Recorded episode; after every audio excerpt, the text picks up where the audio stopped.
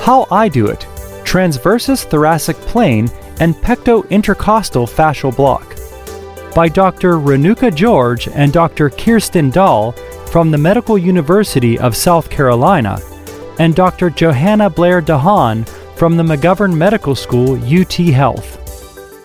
The opioid crisis currently threatening the health of the global population has compelled healthcare providers to reconsider appropriate analgesic options. Massive efforts have been made to maximize multimodal analgesia and regional anesthetic techniques in an attempt to reduce pain and the need for opioid analgesics. These efforts have been associated with improvements in ultrasound imaging technology and a renewed interest in anatomical study that has resulted in a proliferation of fascial plane blocks to assist in the provision of perioperative analgesia. Although the notion of pain as the fifth vital sign now appears misguided, post surgical pain continues to limit recovery and may increase the risk of perioperative morbidity. Poorly managed chest wall pain can contribute to an increased incidence of pulmonary complications through increased splinting. Restricted post operative breathing can result in hypoventilation, atelectasis, pneumonia, and an increased length of hospital stay. Thus, treating surgical chest pain adequately and in a manner that minimizes the requirement for significant opioid administration is important. Midline chest wall pain can be iatrogenic from median sternotomy and pacemaker placement or pathologic from sternal and medial rib fractures. Chronic pain can develop following poor management of acute pain, contributing to additional physiologic and psychologic stress, and consuming disproportionate physical and financial resources. The transversus thoracic plane block, or TTPB, formerly known as the parasternal plane block, is a newer regional anesthesia technique that provides analgesia to the medial anterior chest wall and may consequently decrease pulmonary morbidity and the need for large dose opioids. Its indications include the following sternotomy, sternal fractures, medial rib fractures, medial coverage for breast surgery, medial coverage for placement of tunneled pacemaker or implantable cardioverter defibrillator. Sonoanatomy Muscles. A high frequency linear probe is best used to scan in a parasagittal fashion medial to the midclavicular line over ribs 3 and 4.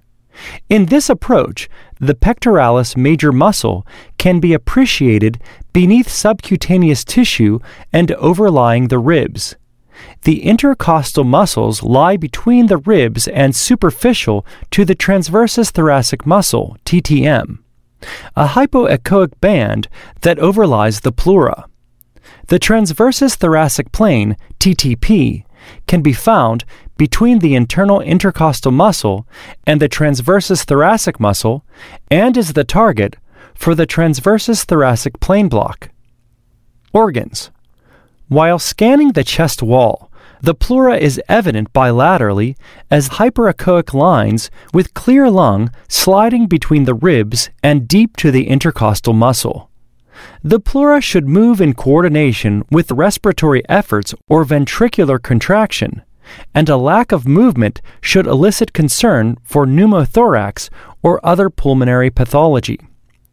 During ultrasonography of the left anterior chest wall, the pericardium appears deep to the intercostal muscles. Because of these critical organs' proximity, care must be taken to visualize the needle tip at all times. If the block cannot be performed safely, use an alternative technique. Vessels. The internal thoracic artery runs between the internal intercostal muscles and transversus thoracic muscle and should be visualized prior to block placement. In addition to identifying the artery via longitudinal orientation of the ultrasound, placing the ultrasound in the transverse orientation over the plane of interest offers further confirmation of the arterial presence with the goal of avoidance of this vasculature. Again, constant visualization of the needle tip is vital. Once the transversus thoracic plane has been accessed, aspirate every 3 to 5 milliliters to ensure that intravascular placement of the needle tip has not occurred. Although ASRA has neuraxial guidelines for deep plexus and deep peripheral nerve blocks, it has no defined rules for more superficial nerve blocks. However, the guidelines do advise that vascularity, compressibility, and bleeding consequences be taken into consideration. We therefore recommend evaluating ease of block placement, type of anticoagulation, and vascularity of the site prior to proceeding. Nerves. The sternum's body derives its innervation from the anterior cutaneous branches of intercostal nerves 2 through 6 and the sympathetic plexus around the internal thoracic artery. The nerves lie between the internal intercostal muscle and the transversus thoracic muscle within the transversus thoracic plane. In addition, a collateral branch also aids in supply and runs along the upper border of the rib. The transversus thoracic plane block anesthetizes the nerves via injection of local anesthetic between the two aforementioned muscles. One injection into this plane on each side of the sternum between ribs 3 and 4 will spread to cover the entire sternum. Multiple injections on one side of the sternum are unnecessary if the correct plane is used. Performing the block preoperatively under ultrasound guidance and appreciating no hemodynamic derangements during median sternotomy intraoperatively confirm appropriate block placement. Osseous structures. Ideally, ribs 3 and 4 are targeted and should be visible on the ultrasound screen with an accompanying posterior acoustic shadow. Simultaneously visualize the entirety of the needle and direct it at a steep enough angle to avoid being directed beneath a rib where visualization would be obscured. Excessive needle insertion may result in pleural puncture or pneumothorax bilaterally or pericardial injury on the left side of the chest. Patient positioning and equipment selection. Needle. Use a 21 gauge, 5 or 10 centimeter blunt tip echogenic needle. Determine the needle length by clinical judgment based on patient's body habitus and relevant anatomy. Scanning technique. Patients can be positioned either supine or with their head up to aid with respiratory status if needed. Place a 50 millimeter high frequency linear ultrasound probe on the chest in the parasagittal plane in the midclavicular line and identify the third or fourth rib space, ribs, pleura, pectoralis major, and intercostal muscles. Scan in a lateral to medial fashion to visualize the hypoechoic transversus thoracic muscle lying deep to the intercostal muscle and superficial to the pleura. The needle target will be the plane between the internal intercostal muscle and the transversus thoracic muscle. Care must be taken because the internal thoracic artery also runs in this plane and can be identified in cross section via an ultrasound scan in the transverse plane. If a pulsatile structure is seen, place color flow Doppler over the structure to confirm the presence of the artery.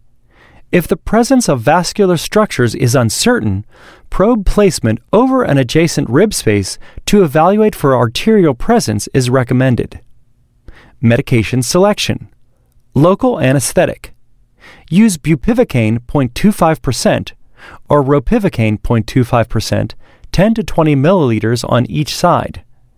A patient's weight, type of surgery, location of artery, and risk of vascular puncture should be considered when determining both volume and concentration of local anesthetic. Adjuvants Preservative free dexamethasone, 1 to 3 milligrams on each side, has anti inflammatory properties and limits ectopic discharge in neural membranes. Clonidine, 0.5 micrograms per kilogram, with a maximum dose of 150 micrograms, allows for prolongation of block via vasoconstriction secondary to hyperpolarization of gated channels. However, it has conflicting data on block duration and carries a risk of hypotension with higher doses or intravascular injection. Epinephrine, 5 to 10 micrograms per milliliter, can prolong block duration via vasoconstrictive activity when used with lidocaine and mepivacaine, but not ropivacaine. It has a neurotoxic potential because of vasoconstriction, and hypertension and tachycardia could alert the regional team to vascular injection. Buprenorphine can block voltage gated sodium channels. It has anti hyperalgesic properties and can prolong blocks, but carries a risk of post operative nausea and vomiting. Limited data exist for liposomal bupivacaine, but it has not proved to be more effective or longer lasting than bupivacaine with preservative free dexamethasone.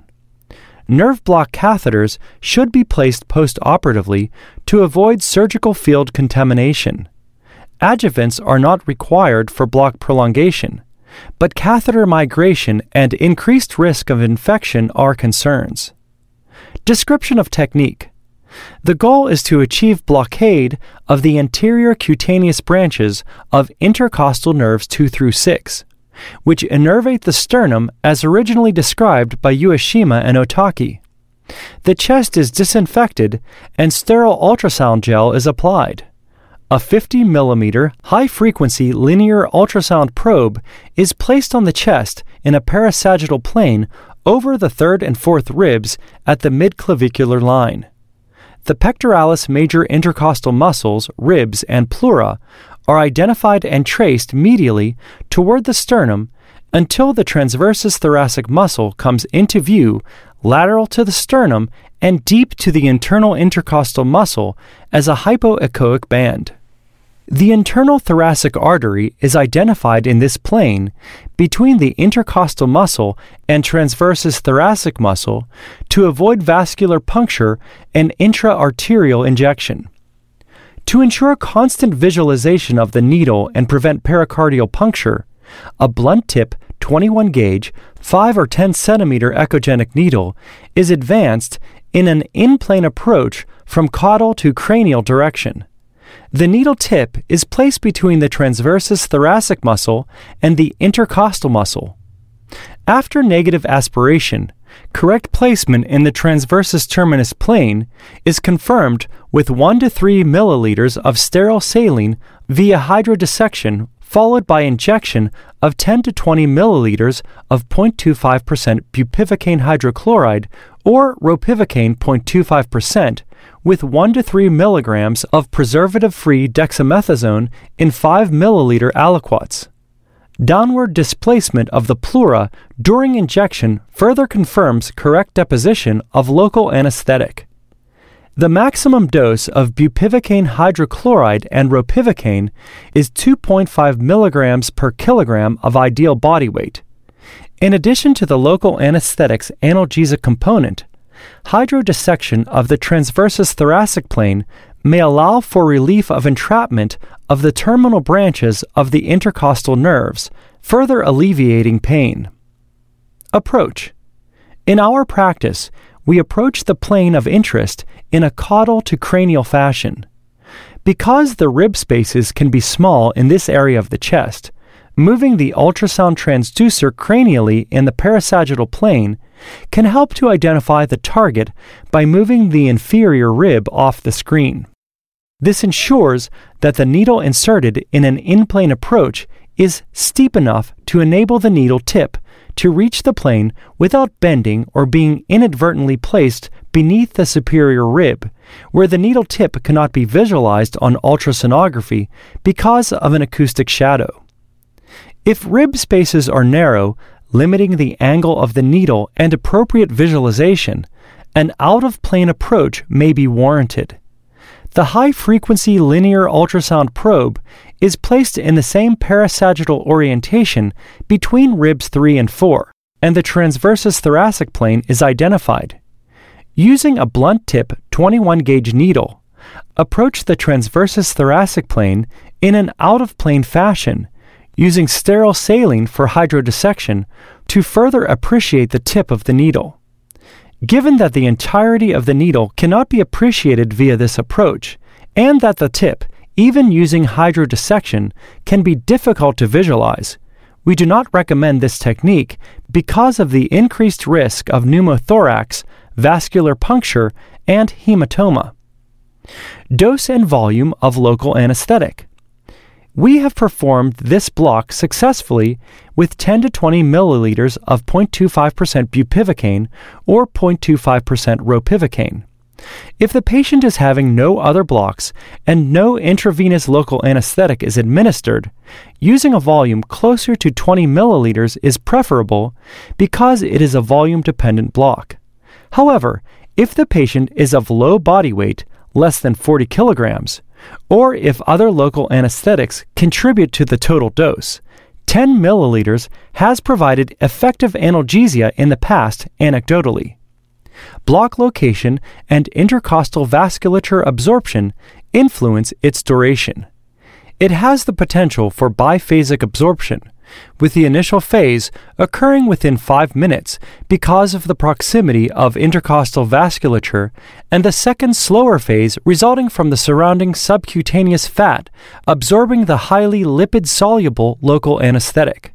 See Figure 5 for clinical pearls regarding the transversus thoracic plane block. Potential complications. Adverse events to consider include the following pneumothorax, hemothorax, pericardial puncture resulting in potential hemopericardium or pericardial injection, intravascular injection, local anesthetic systemic toxicity, damage to the internal thoracic artery, hematoma, infection, neural injury. Pectointercostal fascial block. Alternative methods. Transversus thoracic plane block is not without its risks including vascular and pericardial puncture, pneumothorax, LAST, infection, and nerve damage. A potentially safer alternative method is the pectointercostal fascial block, PIFB, in which the proceduralist injects local anesthetic into the fascial plane between the pectoralis major and the intercostal muscles.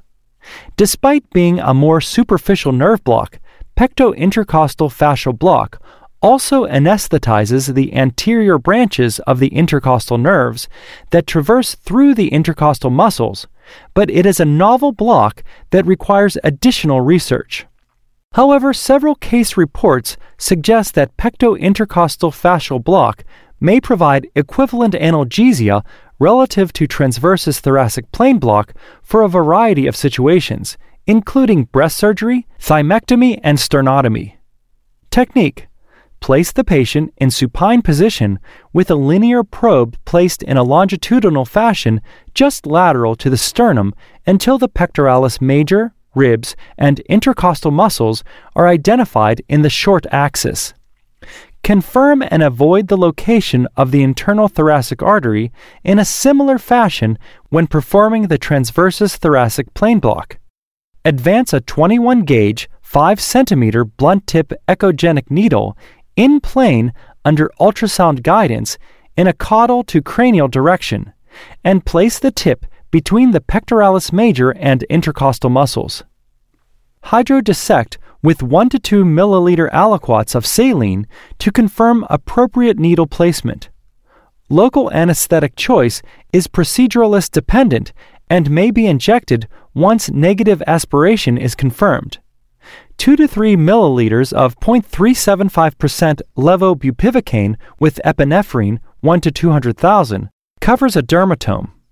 Liu and others reported T1 to T6 coverage for post sternotomy analgesia with pectointercostal fascial block, but they did use three injection sites on each side with a total of 38 milliliters of ropivacaine 0.25% and decadron 3.8 milligrams injected. Multiple injection sites may not be necessary. Jones and others described bilateral pectointercostal fascial block catheters placement with an initial bolus of 30 milliliters of bupivacaine, 0.25%, and ropivacaine 0.2% infusion at 8 to 10 milliliters per hour over the next four days in patients with myasthenia gravis receiving thymectomy. Although pectointercostal fascial block requires additional study, it offers the potential for a safer approach to anesthetizing the medial portion of the anterior chest wall. Conclusion As reliance on opioids as the sole analgesic option wanes, new regional anesthesia techniques that focus on injection of local anesthetics into various fascial planes have gained prominence as critical components of multimodal analgesic regimens. Patients experiencing medial chest wall pain had not previously benefited from regional anesthesia techniques and have largely depended on intravenous and oral opioids for pain control. Although techniques that block spinal nerves, paravertebral block, or proximal intercostal nerves, intercostal block, may also be effective at treating parasternal pain. They are limited by either the potential for sympathectomy with resulting hemodynamic changes or the need to perform multiple injections to properly anesthetize a large area. Opioid consumption has known side effects, including nausea, vomiting, decreased bowel function, diminished ventilatory drive with hypercarbia, somnolence, and tolerance, and can potentially lead to problems with physical dependence or addiction. Non opioid multimodal analgesic regimens may result in incomplete analgesia and may not be tolerated in various patient groups secondary to intolerability or side effect profile. Epidural and paravertebral blockade require strict timing of venous thromboembolism prophylaxis protocols and may be associated with spinal hematoma and neuraxial injuries. In the author's experience, transversus thoracic plane block requires no alteration of the anticoagulant regimen, although vascularity and block difficulty should be taken into account when making a decision. Poorly managed acute pain may ultimately result in the development of chronic pain and the need for costly and stressful additional medical or surgical intervention. The reported incidence of chronic pain after cardiac surgery varies from 21 to 56 percent and is multifactorial in nature with a large neuropathic component.